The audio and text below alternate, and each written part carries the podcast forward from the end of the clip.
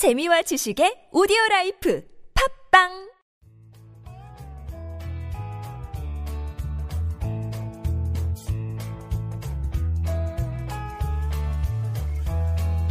황홀하고 찬란한 광결인 창조적 유희. 여기는 한지훈의 고전에서 찾아낸 단단하고 수상한 심리학 고단수 심리학입니다. 저는 진행자 소정숙입니다. 오늘은 28번째 시간으로 허무한 인생을 의미 있게 사는 법에 대해서 한지훈 작가님과 이야기 나눠보겠습니다.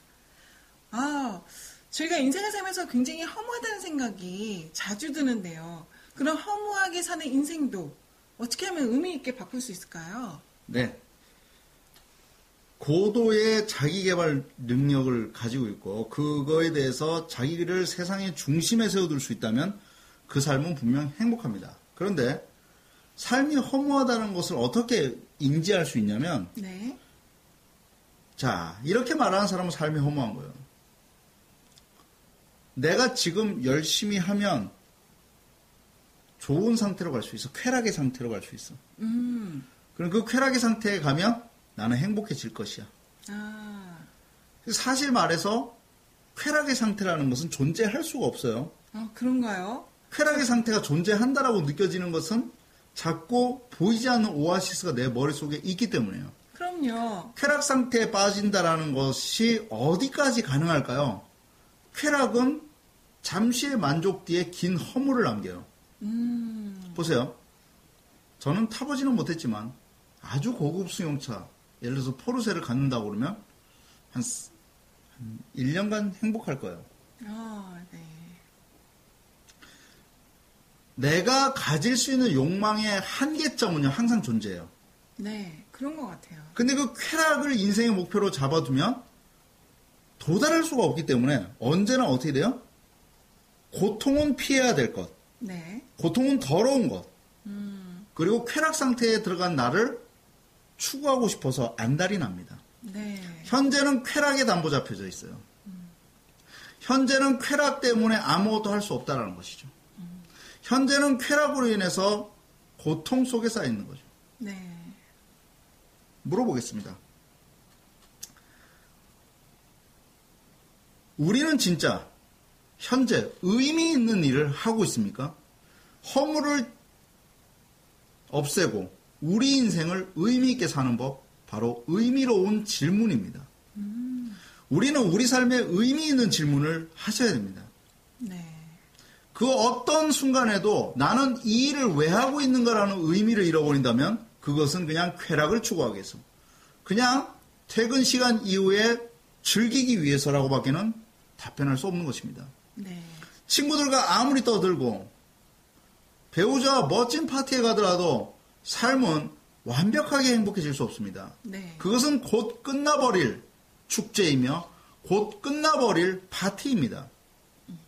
삶을 진정으로 의미 있게 살고 싶다면 나는 지금 이 순간 어떤 의미를 부여할 수 있을까라는 것에 대해서 철저하게 물어봐야 됩니다. 네. 근데 저는 제 삶의 의미가 자꾸만 행복과 쾌락만 있으면 될 것 같은데 어떡하죠? 좋은 방법을 좀 말해주세요라고 말을 합니다, 저한테. 네. 네. 그리고 어쩔 때는 본인이 갖고 있는 목표라는 것이 달성하게 됐을 때 그 큰 쾌락, 기쁨을 맛보기 위한 하나의 그 중간 지점들이지 않았을까 싶은데요. 네네. 그래서 빅터 프랭크는 자신의 저서인 죽음의 수용소에서 이런 글을 남겼습니다.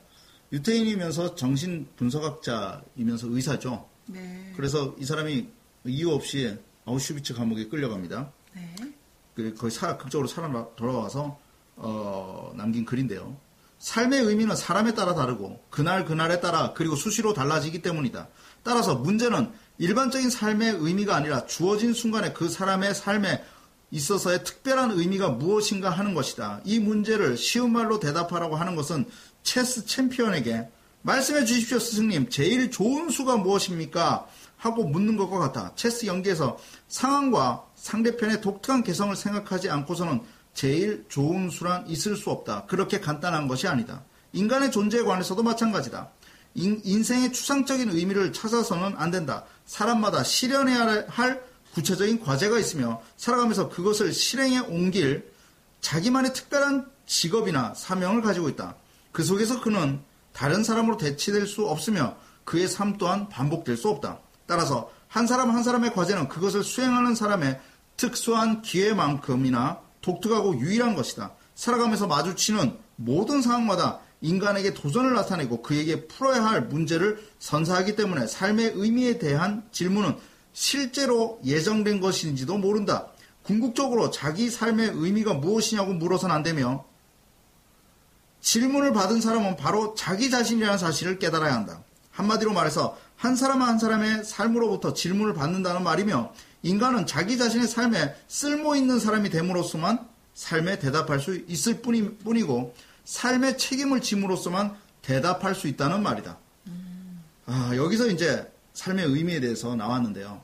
인생이 허무할 수밖에 없는 것은요. 내가 지금 이 순간 예를 들어서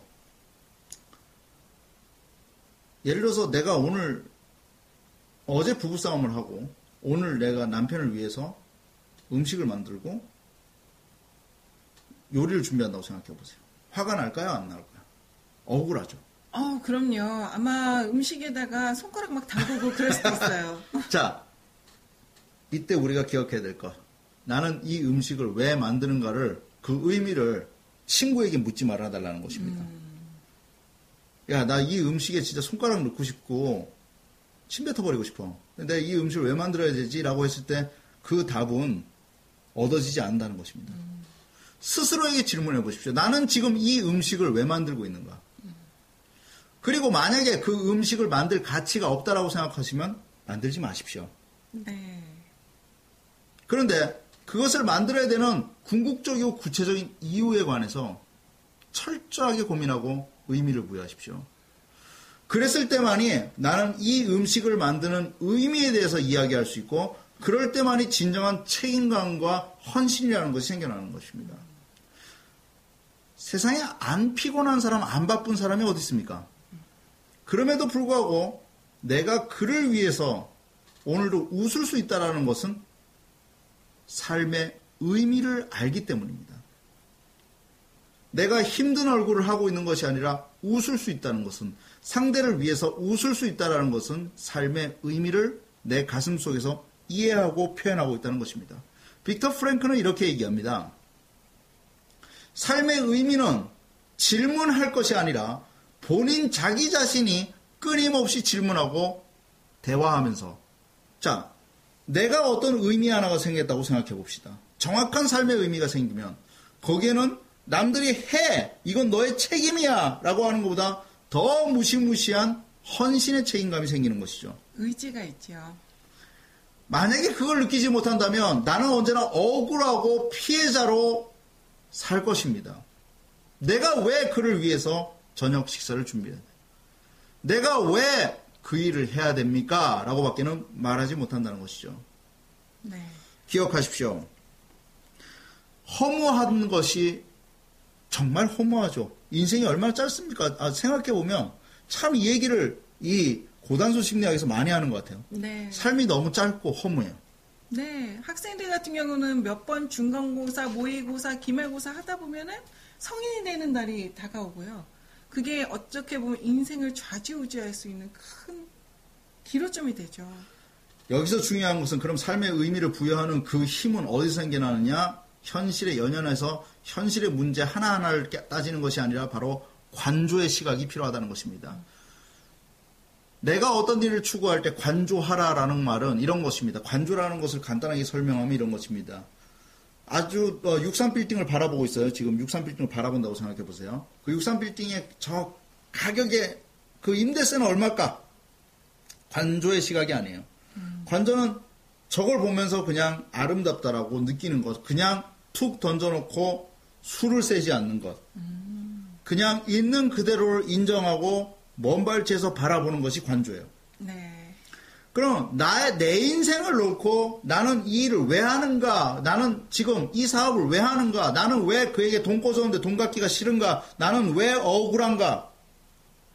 나는 왜 분노하고 있고 나는 왜 이기적인가를 놓고 관조해 보라는 것입니다. 하나하나의 사건으로 팩트야. 이건 내가 진실대. 그래, 그는 그걸 잘못했어요. 따지면 결과적으로 삶의 의미를 부여하는 것이 아니라 나는 지쳤기 때문에 쉬고 싶어. 나는 3년만 다니면 이 직장 때려치울 거야 밖에 답이 나오지 않는다니까요. 네. 내 삶을 관조해보고 내가 이 일을 왜 해야 되는지 그 삶의 의미를 부여해 봅시다. 삶의 의미는 타인이 부여하는 것이 아니라 나에게 부여하는 내 선물입니다. 거룩한 삶의 의미를 부여하십시오. 이것을 해야 되는 삶의 의미가 부여되는 순간 우리는 헌신이라는 이름으로 거기에 다가갈 수 있을 것이고 헌신이라는 이름으로 앞에 당당히 설 수 있을 것입니다. 감사합니다. 네. 허무한 인생을 의미 있게 바, 바꾸는 방법 오늘 잘 배우셨죠? 지금까지 한지훈의 고단수 심리학 전혜서 정수 네, 저는 작가 한지훈이었습니다. 감사합니다. 감사합니다.